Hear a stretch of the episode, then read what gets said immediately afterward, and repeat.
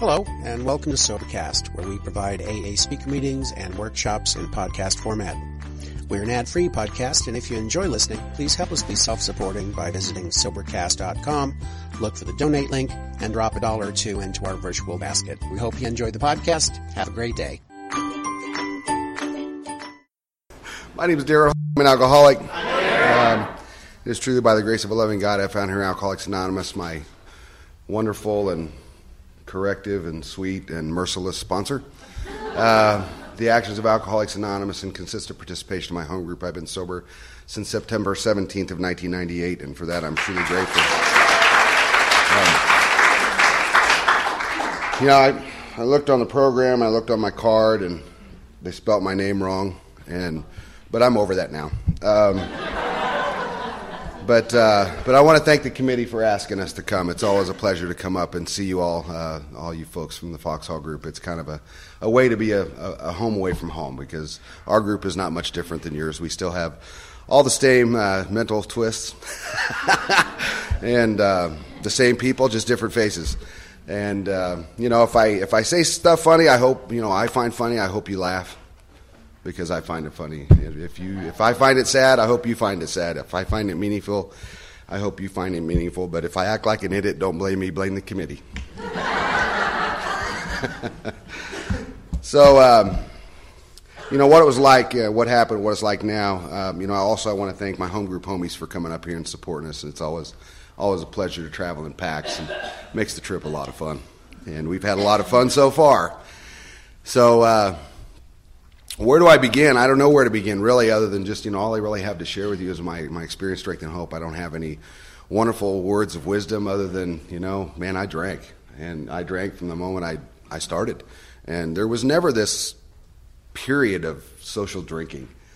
I mean, I don't, you know, when I read in the big book and I actually saw it for the first time where it says men and women drink essentially because they like the effect produced by alcohol, why else would you drink? I don't get that. I mean, I don't understand. I mean, why, what's the purpose of drinking socially? Oh, I, am feeling a little bit. I got to stop. And it's like, no, I want some more.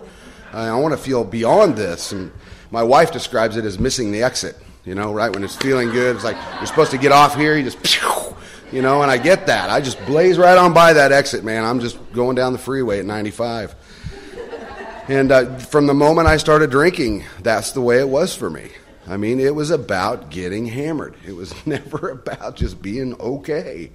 Um, and that uh, that began began a long process that many of us, have, many of us, if not all of us, I hope, have experienced.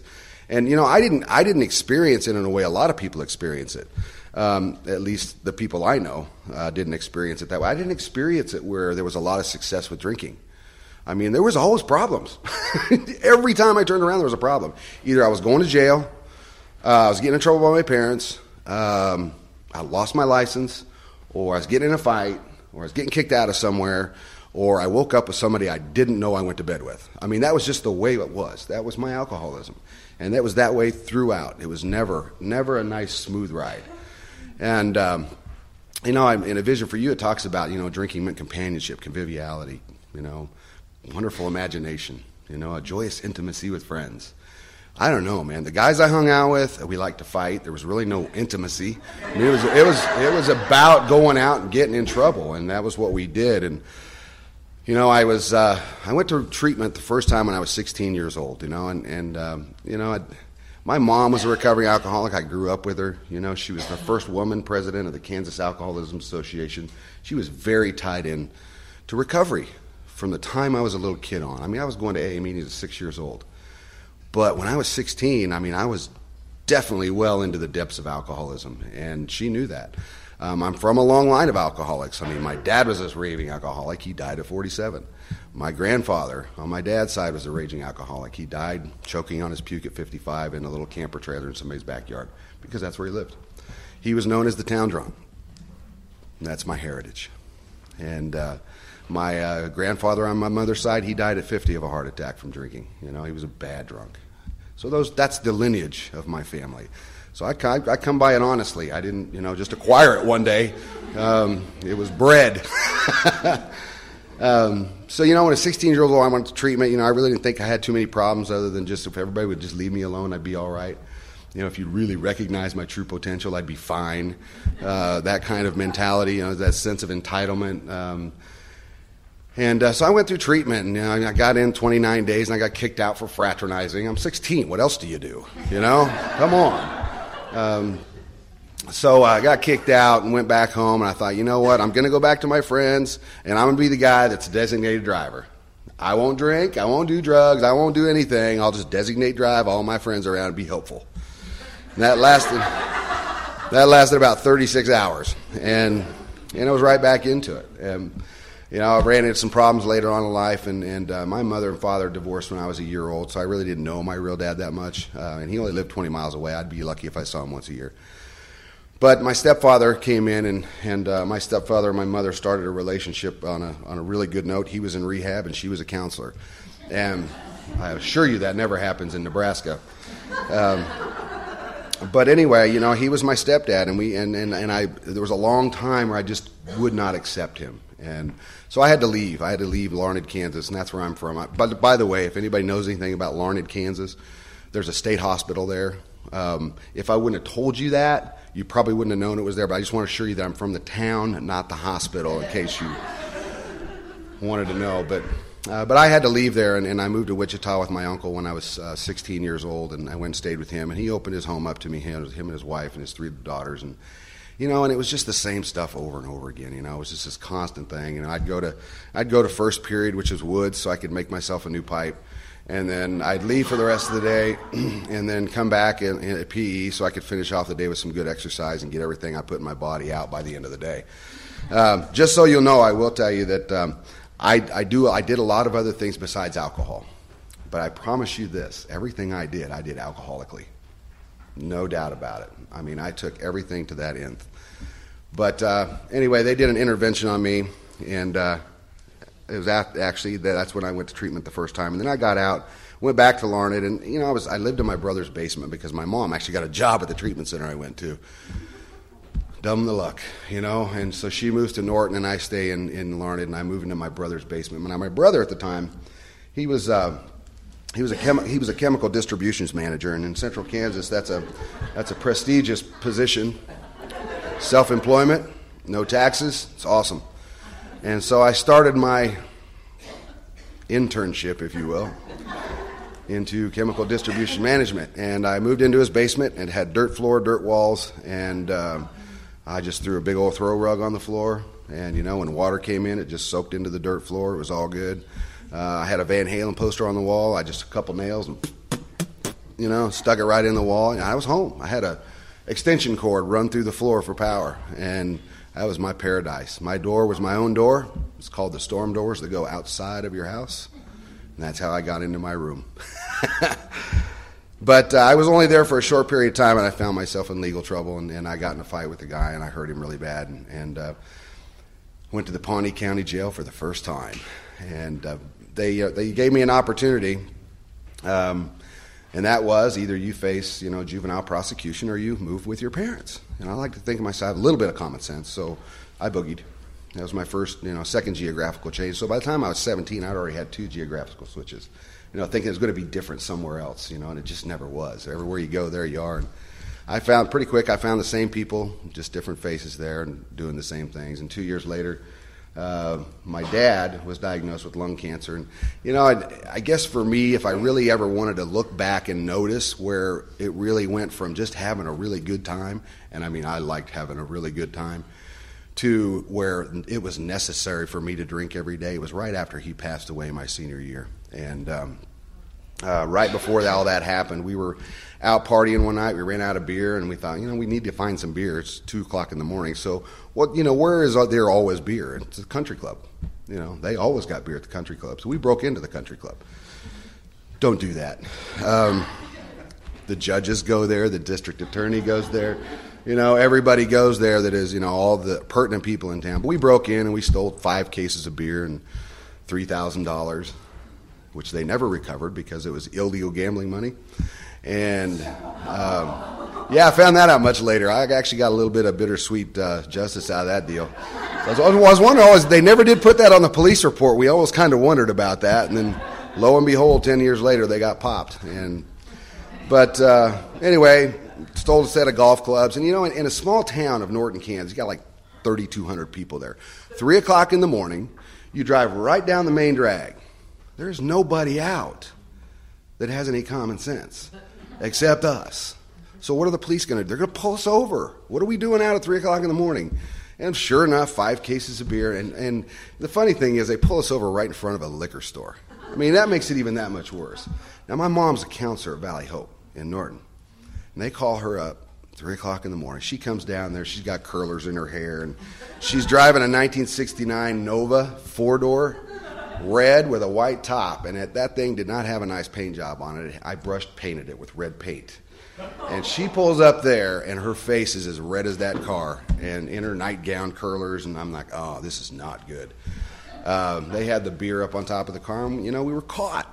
And we had a pretty good story until the one guy went in and told the truth. and so, anyway, I uh, went through that whole process, and, and right before I uh, got out of high school, uh, I got sentenced to 12 years in, in prison, uh, suspended to uh, 10 days in jail, three years probation, and restitution. Now, I attribute that to nothing more than my mom just being a good person in the community. You know, the judge took pity. And my alcoholism was in full blown alcoholism, period. Um, so anyway, I got off uh, kind of easy on that. I did my probation. Um, not really. I think the only reason I didn't go to prison is because my dad and the uh, district attorney used to cut firewood together, and that's the only reason. Otherwise, I'd have been in prison. But I did get to go through scared straight for a day. So when I could tell you I did time, twelve hours. KSIR in Hutchinson, Kansas. I went to prison for 12 hours. But uh, so, you know, I got out of high school and I moved to Colorado and, and uh, moved in with a buddy of mine. And, uh, you know, things just kept going. And I got a job in construction. That lasted a little while. I get fired from that. End up going on this little traveling sales job. This was awesome. We traveled all over the country. Everywhere there was military, you know, and it's a, it was a film company, you know, where you process film and they give away these little packages. If you've ever been in the military, they come to Omaha, I'm sure, all the time want to sell you magazines and whatnot. Well, that's the kind of deal it was. And uh, we went everywhere. And what a great job for a drunk. You know, you go somewhere for two weeks to a month, and man, you're out of there. The wreckage is left behind. You have no consequences. But pretty soon that caught up with me. We ended up up in Tacoma, Washington, and and uh, my aunt and uncle uh, lived up there. My uncle was a he was a registered nurse in a mental institution, called Western State Hospital. And none, of you know, none of you know where that is, that's where Ted Bundy was at before he got executed. Yeah, very prestigious place. Um, so my, my uncle got me a job there as a mental health technician. Yeah, that was a good job. I folded towels. I uh, wrestled crazy people. Uh, and uh, you know, the first ward I was on was was the uh, schizophrenic or drug and, alcohol induced schizophrenic ward, and so it's kind of interesting. I really identified with those folks. Yeah, that's funny actually, but you know, in all due respect, it's reality. But I did. I identified with those people, and I did a good job there. And when things got kind of rough and I couldn't afford to pay my bills, I started doing chemical distribution again, and then work started to become a problem. I was interrupted all the time, couldn't do business, and uh, so showing up to work became an issue, and I got fired. And uh, then that, then I went to treatment because I ended up owing the wrong kind of people, the wrong kind of money. And, and I tell you what, I lived in an apartment with green shag carpet. I had one recliner, two end tables in my living room, and a lamp. I had a TV that got one channel, but I had a remote. so I was living large, man. Um, I was living large. But I remember sitting in. I remember sitting in there one morning and I was listening. You know, I had to have noise all the time. I mean, I just could not stand to sit with silence. And I was in there doing my marketing and research and my packaging and um, for my distribution company, and and uh, I was listening to this this evangelist. The guy's name's Casey Treat. I don't know if you anybody who know who that guy is. He's national. He used to be national. This guy has bright red hair. I mean, this guy was fire red hair, and and he said something that really just kind of caught me. And he said, "You know, I cannot expect life to treat me. I have to treat it." And I stopped. Er, that, for whatever reason, that's what I heard. I didn't hear anything else this guy was saying. And it was like I looked up in my apartment, and I'd been crawling around the carpet many times looking for things that you shouldn't look for. My ex girlfriend, who I just kicked out, had a cat. And if you know about cats in apartments and litter boxes, they scatter that stuff everywhere. So I had green carpet, white kitty litter. Yeah, you've done that before, haven't you? It is horrible to snort that stuff, man. Let me tell you. It is a bad deal. Every once in a while, though, I'd find something. Yeah. Leaves an everlasting scent of aroma in your nose, too. Man, I'm glad I'm not the only one who's done that. Woo!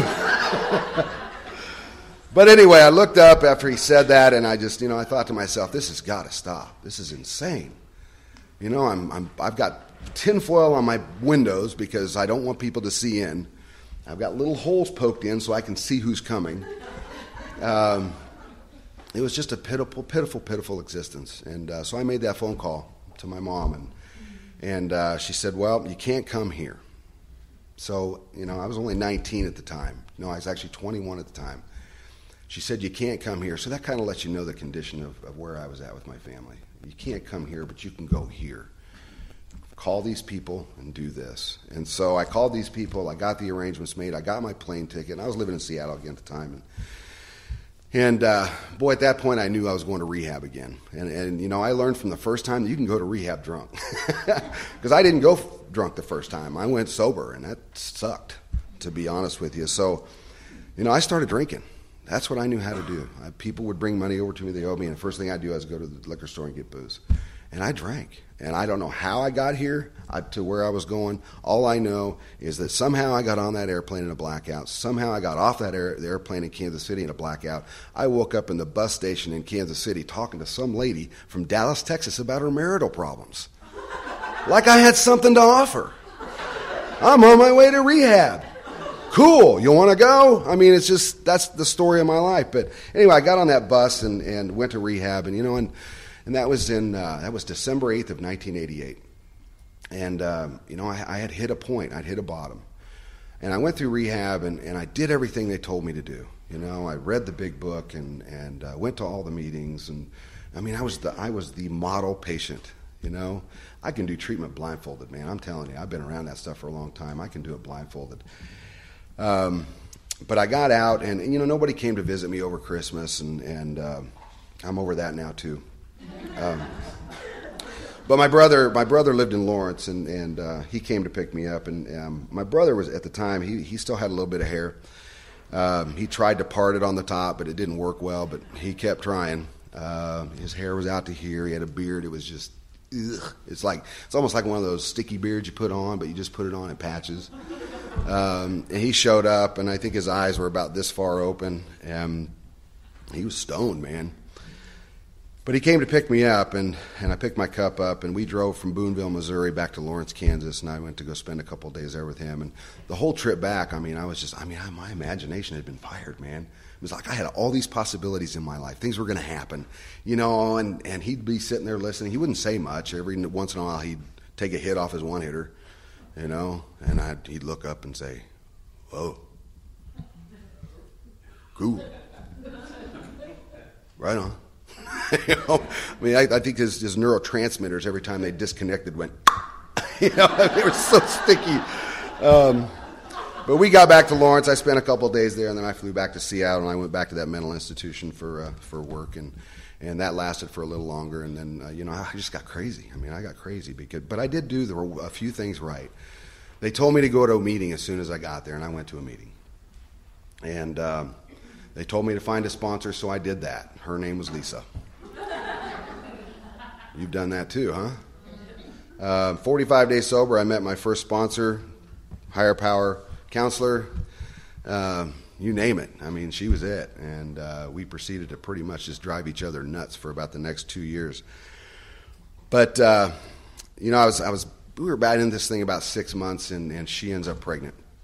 So not only did I have a sponsor, a higher power, and a counselor, because she was going to school to be a counselor, so I thought that was kind of a good fit. My mom's a counselor; she's going to school to be a counselor. It's a God thing, you know, perfect.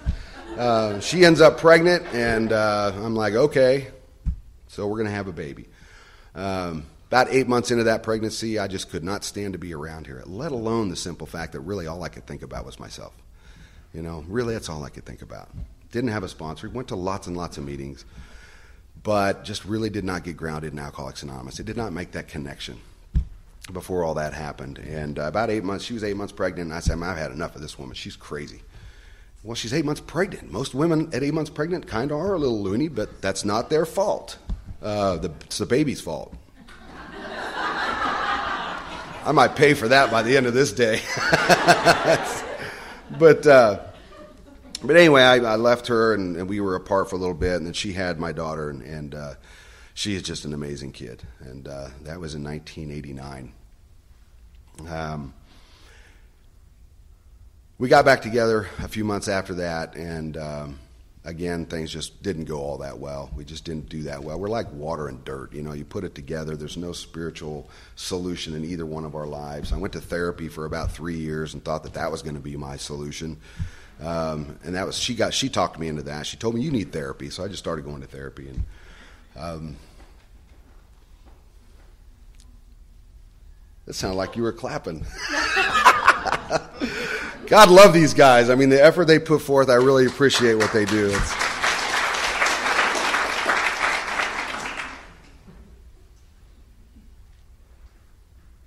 so after leaving her. Um, softball became a really big part of my life, and, and uh, I, I got to backtrack a little bit. I was working in construction um, after I left that institution job, and I fell 26 feet off a building and landed on asphalt. And kind of see what happened here.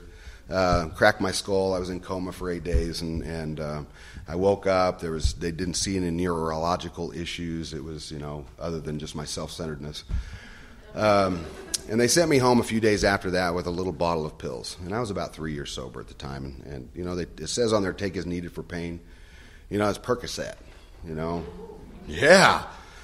Now, I don't know about you, man. When I don't have a sponsor, I don't have a God in my life, I don't have anybody that I'm connected with to really be accountable to, I'm in pain all the time. You know, unfortunately, it's not the physical pain that gets me, it's the head pain. You know, this, the problem centers in my mind. When I read that in the big book the first time, I really thought, that's not right because this isn't a mind thing, this is a God thing. No, not really, because the problem is here because I'm thinking about what's going on all the time. And I'm thinking about that problem. And I'm thinking, how am I going to solve that problem? And I obsess on that problem, and pretty soon the problem gets bigger and bigger and bigger and bigger and bigger and bigger. So how do I how do I quiet those loud voices? Take a few pills. It's all good. It's prescribed. Even though I had four months later, four doctors giving them to me. Um, they were all convinced I was in pain. I was a pretty good actor. Um, but uh, that went on for about a year. Um, I got tired of sitting in my uh, my home all the time, and uh, I remember going out. I had a compound fracture on my clavicle, and I had a sling on, and my lawn needed mowed, and I'm high on Percocet, and I'm out there mowing my lawn with one hand. Um, what a sight that was! I'm sure my neighbors really that dude's weird. Um, I'm sure there were some side effects I didn't know about, hopping around or doing whatever we do. Haldol, Thorazine, you know, all that stuff does that stuff to us. I'm sure plenty of Percocet will do it too. But I finally ended up getting off of those, and that tell that that thing there tells me there's there's one thing that separates me from an addict and an alcoholic. When the things get crazy enough, I can put the drugs down. But by God, that alcohol, man, I cannot lose that. I hadn't drank yet, but the thought was there. You know, and pretty soon I didn't have a girlfriend anymore. I didn't have a fiance. My daughter was sparse in my life. I'd go visit her. I was paying child support. I was doing all this stuff. I started going to school.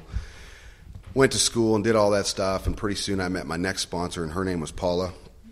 Um, she was about 12 minutes sober, uh, playing right field. And uh, so we, we got together, and, and uh, it was a few years after that. Um, I had a feeling that thing was going to go south. And again, I wasn't tied in. I didn't have the solution in my life. Um, so, what do I know how to do? In and of myself, in and of my own devices, what I know how to do is to put something in me to get me out of here. Because here is not really feeling very well. So I, you know, I went and bought a bottle of Riunite Lambrusco, fine wine. Bottle of uh, Seagram's VO. Now, that's some good Canadian whiskey there. Uh, or is that rum? I forget. It's good though. Um, and I bought a little gram of, of marijuana, and I proceeded to sit down in my house and just get tore up. Now, there was a guy out there that, that actually tried to sponsor me many times, and uh, his name was Randy. And, and uh, I'll never forget Randy. He was always a good man to me and, and always tried to give me a solution, and I just never could hear it. He always used to tell me to go home and read the third step for 30 days. It's like I'd read it for 30 days, but it just wasn't coming in. I mean, it just was not absorbing into my brain. Um, you know, the whole part about, you know, uh, when, when we make our will conform with God's will, we begin to use it rightly. I mean, that just wasn't sinking in. But uh, I called Randy up on the phone. I said, I'm, I'm, I'm, I'm drunk. I'm not surprised. I mean, that was a response I got. I mean, really? This, this is the kind of pity I get. This is the kind of, you know, comfort I get. I'm in trouble here. He says, No, you were in trouble before you took your first drink. It's past that. And uh, so, you know, at that point in time, I said, screw it, man. I'm just going to go on to the bitter end. And, and, I had scored a pretty good job. I was working for a, a pretty large corporation out in Seattle. And um, I was designer and an estimator. And um, at that, that, actually, at that point in time, I was actually lead of a, a crew out there of estimating design. And, and uh, things kind of were starting to go south. You know, my drinking started to become an issue. Um, I was doing things in my office that I shouldn't have been doing uh, during and after work hours, which I'd never done before. I'd always done that stuff before and after, but never during. And uh, that job, all of a sudden, that company didn't recognize my true potential either. So, you know, I'm gonna go find a new job, um, and I did. I found another job working for another company, and and uh, I was in charge actually of a pretty pretty nice large division of, of uh, uh, project management that I had to go out and survey all these different grocery stores and do all this independent working. Now, independent working for somebody who has devoted to their career in working, not drinking, um, that works well. But my career in drinking is what I was devoted to at that point in time. I mean, I'd gone off. So for the next six months, I mean, I just completely destroyed all the faith that they had in me, and, and pretty soon, you know, they came to me and said, you know, you got to go. You know, as of December 31st of this year, which was in about three weeks, you no longer have a job here. So you need to find something else to do, and good luck. And uh, at that point in time, I just said, screw it. If I can't do it legally, I'll do it illegally. And uh, I proceeded to just completely and utterly destroy my life, and that I had uh, that AA pretty much just trying to do it through osmosis had given me. But I didn't see it that way. These were achievements that I had done. You know, these were my achievements, not Alcoholics Anonymous, not the things that you guys were trying to give me, and uh, just by the sheer example the people there were doing for me. Um, two years later, I was uh, sleeping on the floor of a, an apartment um, of somebody that I'd met in a bar. I didn't have anywhere else to go. Um, I hadn't seen my daughter in quite a while. Things weren't good. Uh, she pretty much got tired of all the traffic, all the craziness going on, and she said, You got to go. And I really had nowhere else to go. So I just threw all my stuff in my little uh, 1992 Ford Ranger pickup that was uh, suffering, starting to suffer from the disease of alcoholism and I, you know, I just kind of floundered around. You know, I'd sleep on the streets here. I'd, you know, sleep in my truck there. I'd go find a park to sleep in here. I'd go up to Seattle and hang out with the street people up there. And, you know, I mean, panhandling is actually a pretty good business. I don't know about you guys, but I, I could make a couple of hundred bucks a day. And uh, when you got a guy who's jonesing for a drink, man, that, that can last you a few days. Uh, and, and, whatever else I could find to put in me. Um, I remember uh, when I had that corporate job in Seattle, there was a restaurant I used to go to there. It's called Cutters. It's right off of right off Pike Place Market. And uh, I used to sit in that restaurant. There's a park there where all the drunks and the dope beans hang out at. And uh, I used to look at myself and think, man, I'm glad I didn't go that far down. Really glad. Until the day I was sitting in that park looking on the other side of the glass going, how did I get there here from there? Because I used to look out here and think, man, I'm glad I didn't get that far down and then pretty soon I was there. You know, and that was that was a, that was kind of an eye-opening experience. But on the other hand, it was there was just so much shame and guilt wrapped up in the fact that I'd pretty much abandoned my daughter. Um, I pretty much abandoned my career. I'd left everything that ever meant anything to me, um, and this is where I was at. I finally got to a place again where I owed the wrong kind of people the wrong kind of money, and Uh, called my mom again and uh, said, "Man, I'm in bad shape. If I don't get out of here, I'm going to die." And she knew. I mean, she knew from the sound of my voice, and, and I was serious. I knew that was where I was headed. I was down to about about 160 pounds at that point in time, and when I graduated high school, I was 205 pounds. Um, so you can tell right there. I mean, my disease was taking over, and the physical aspect of it was going to start going to start hampering everything pretty soon. Um, I wasn't doing well. So she sent my aunt. Uh, she sent my aunt what she could. You know, she sent her 250 bucks, and said when he has his stuff packed, give it to him and tell him to come here. And so I uh, got all my stuff packed in the back of my little pickup, and I started the journey back from Seattle. And uh, they followed me from Seattle to Kansas. I knew it. All of them, even the skinny ones that hide behind the sticks. Uh, they were everywhere. And so I decided to take a side uh, little scenic route through the mountains of southern Oregon. And uh, I don't know if you guys know anything about geography. I know I didn't until I got sober. But uh, it took me 22 days to get from Tacoma, Washington to Norton, Kansas. It's an 1,800 mile trip. It don't take 22 days. Um, I hung out in the mountains of southern Oregon for a while and um, did everything I could possibly do to stay high and stay drunk and and do everything I could possibly do to try to kill myself. And I really didn't intend to do that. It was just that's where I was at. That's I mean that's the point of my life I was at. Um, I wish I could say that was my bottom, but it wasn't. I mean I, I had to go further down. Um, I ended up getting back to Norton, Kansas, and and. Uh, uh, started going to meetings, started doing this. I'd get two months sober, I'd get three months sober, I'd relapse, and then I'd go back. And um, I'd do that again. I finally scored a job in Wichita, and I went down to Wichita, and I was there for six months. And I mean, I just completely decimated every opportunity I had there. And, and I remember I was staying in this apartment down by the river in Riverside Park. And if anybody knows about Wichita, Riverside's down in Old Town in Wichita, and, and I had this apartment. It was ground level, and so they were always watching me there too. those guys wouldn't leave me alone. Uh, but I was right by the river, and I'd walk out, and I remember the, the, last three weeks I was there, I had I decided I just didn't need to work anymore. Um, I got an eviction notice. Um, was out by the river, and I was drinking a beer and smoking a joint, and I was just tired of my life, and I just thought, man, God, just give me a life, man. That's all I want is a life. So what happened next is I ended up in treatment in Augusta, Kansas, and I'd like to tell you that it was as good as the other two treatments that I went through, where you get to hug bears and have toilet seats and hug each other and love each other and be all nice, talk about your feelings. But it wasn't like that at all. It was a hospital room. My roommate had a freaking alarm clock that was the size of a VW bug, and he had a hard time waking up. And you want to talk about an early sobriety resentment? I hated that dude. That alarm clock was annoying. Um, Nothing like waking up, you know, detoxing with your fingers on the ceiling going, ee, like a cat, and there's an alarm clock going off. But I went through that treatment. I was there for three weeks, and, and you know, I, I had nothing. I mean, I had absolutely nothing. I had a half a trash bag of clothes, uh, a pair of tennis shoes I pulled out of a dumpster. Uh, my counselor at the time loaned me $5 for gas to get from Wichita to Lawrence. And I had nothing. I had literally nothing uh, not only monetarily, but spiritually, mentally, and emotionally. It was gone. I didn't really intend on staying in AA when I got here. I just wanted to get on to the next bigger, better deal. Because I tried AA. I tried all this stuff, going to meetings, singing kumbaya, and you know, doing these conferences, and I just, I just didn't get it. It didn't work for me.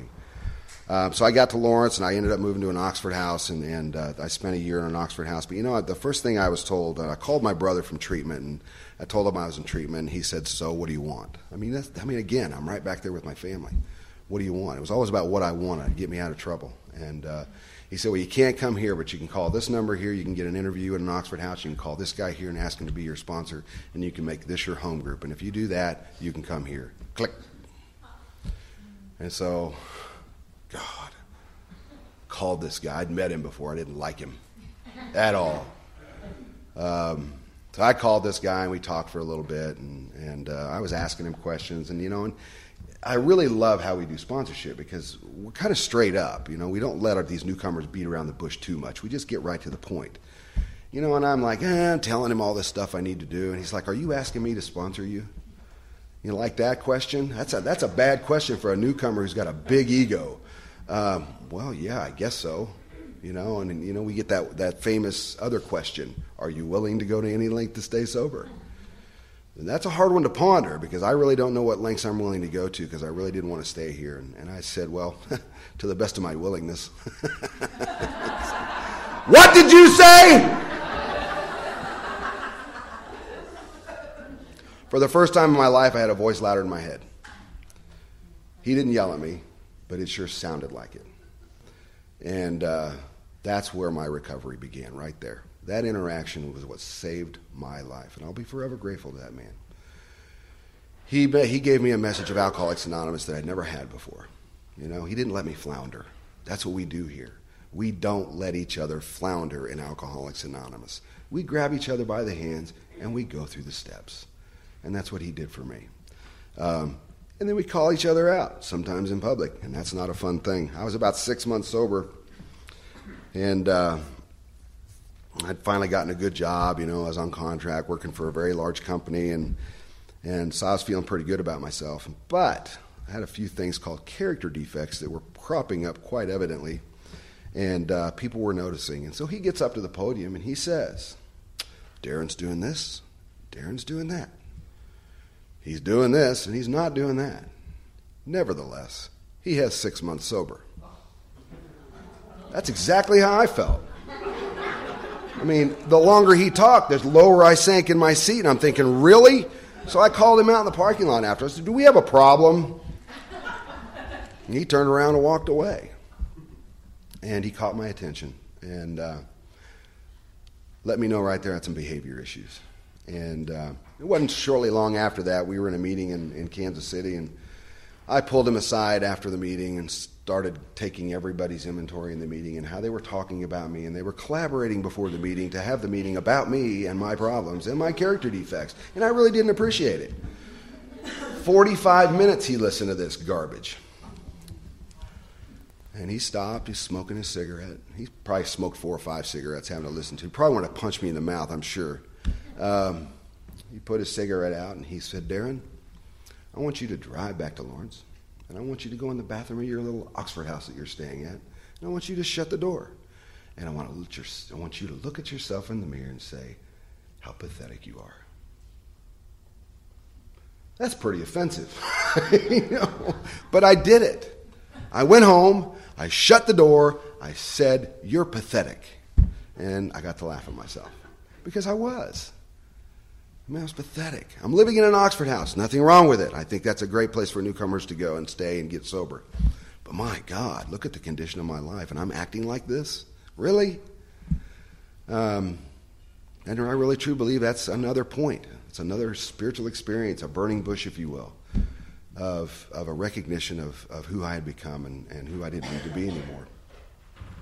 I'd like to say that I'm a, you know, an airline pilot or a famous athlete or a famous singer or a lawyer or anything like that, but I'm none of those things. As you've just seen through the, the message I've just, or the, the so up to, to this point, I'm just a gutter licking drunk alcoholic. And everything I do is alcoholically. What happened to me was my sponsor always told me, he said, I want you to show up meetings 15 minutes early and I want you to stay at least 15 minutes afterwards. That has helped me out in every aspect of my life. Um, I came here, my first job is I got to mow lawns. My next job, I was a contract project manager. My next job, I got to be a civil uh, uh, engineering technician. My next job, I got to be an architectural designer. My next job, I got to be uh, a project manager for a very large company. My next job was I was a national sales manager, product manager for a company. And it, I mean, it's all of the things that I've learned here in Alcoholics Anonymous have taught me to show up early, stay late, Give everything you've got while you're there. Go ask other people about your lives. And that is, the, that is a recipe for success in anything we do in our lives. Now, the key is, is who do I really owe that success to?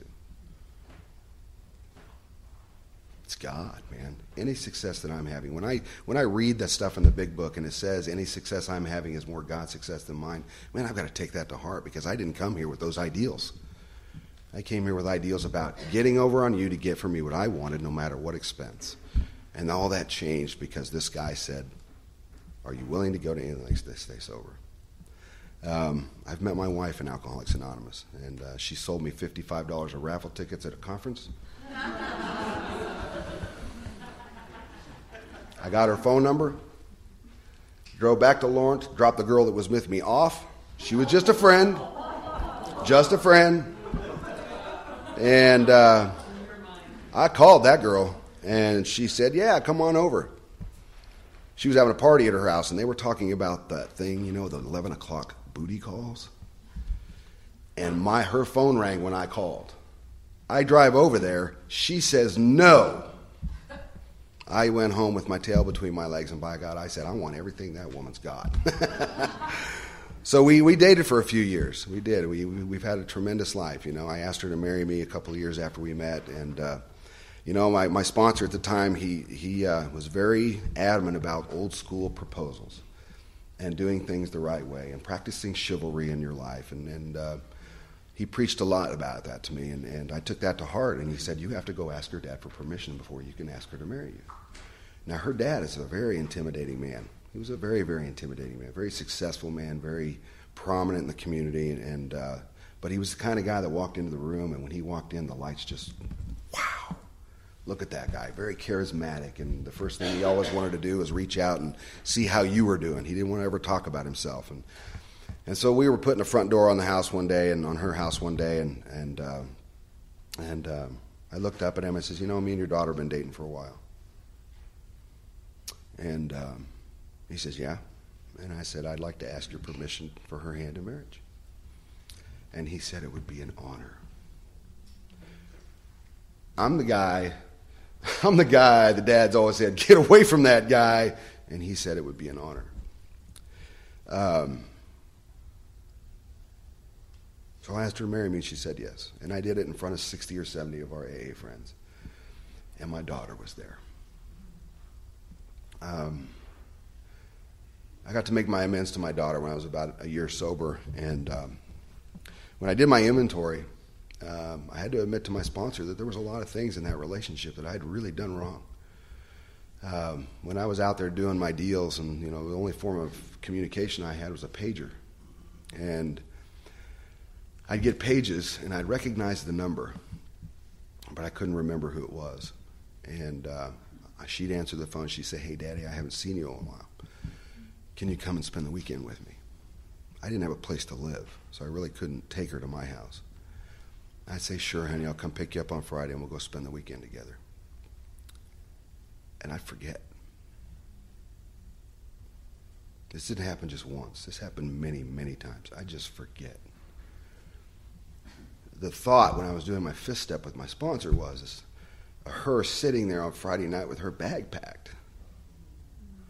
And she's asking herself this what did I do wrong? The thought of that still haunts me sometimes. Um, but in the big book, when this says this is, we're still in the age of miracles. When I made my amends to that little girl, she became my daughter again. Prior to that, she was just an acquaintance. Um, I got to see her graduate from high school. Um, I went on vacation with her mom and her husband and their son and my wife and my son. And I had a blast. Um, I watched her graduate from college. I was there. She's come and visit me numerous times.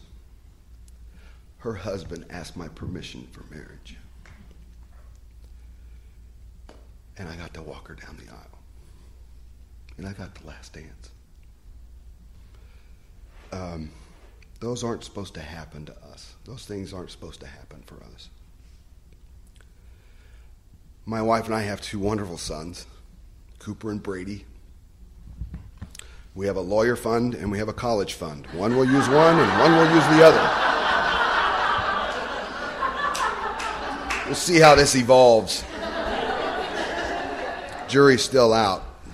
Um, but uh, my 13 year old was born September 11, 2001. Yeah, some people say that. Others go, that's pretty incredible. Because it is, it's very incredible. He bears my father in law's first name. Uh, his middle name is my father in law's first name. Um, Cooper, May 8th of nine years ago, whenever that is, 2004, 6? Yeah. You know, Hey, CRS, man. Um, but he's a handful, and he's an athlete, and he's charismatic, and he's fun, and he's ornery. Um, if I were to look right now, I'd say he'd use a lawyer fund, but you just never know. Uh, what I can tell you is that I came into Alcoholics Anonymous not really planning on staying here. You guys grabbed a hold of me, you picked me up, and you gave me a new life. The way you gave me a new life is you brought me in, you stuck me in the middle of this deal, and you didn't let me out. And as a result of that, everything in my life revolves around Alcoholics Anonymous. Alcoholics Anonymous does not revolve around my life. You know, I'm grateful for that. You know, um, I'm blessed way beyond merit. If you're new here, how many people here are under a year sober? Is there anybody? Man, stay here. Get in the middle. Um, there's an old analogy, if you will, of a merry-go-round where you get in the middle. You know, you're, when you're a kid, you get on that merry-go-round, you fly around on the outside, and you fall off in the sand, and it's like, wow, what a rush! That's fun. Let's do it again. You know, um, but the closer you get to the middle of that merry-go-round, it kind of tends to go a little slower, and you're less likely to fall off. And when I look at my life in Alcoholics Anonymous like that, man, I want to be in the middle of that merry-go-round. I have found a brand new life here in Alcoholics Anonymous because of, of this group, because of my group, and groups like this. And I really, truly hope that you do too. Thank you for my sobriety and without help.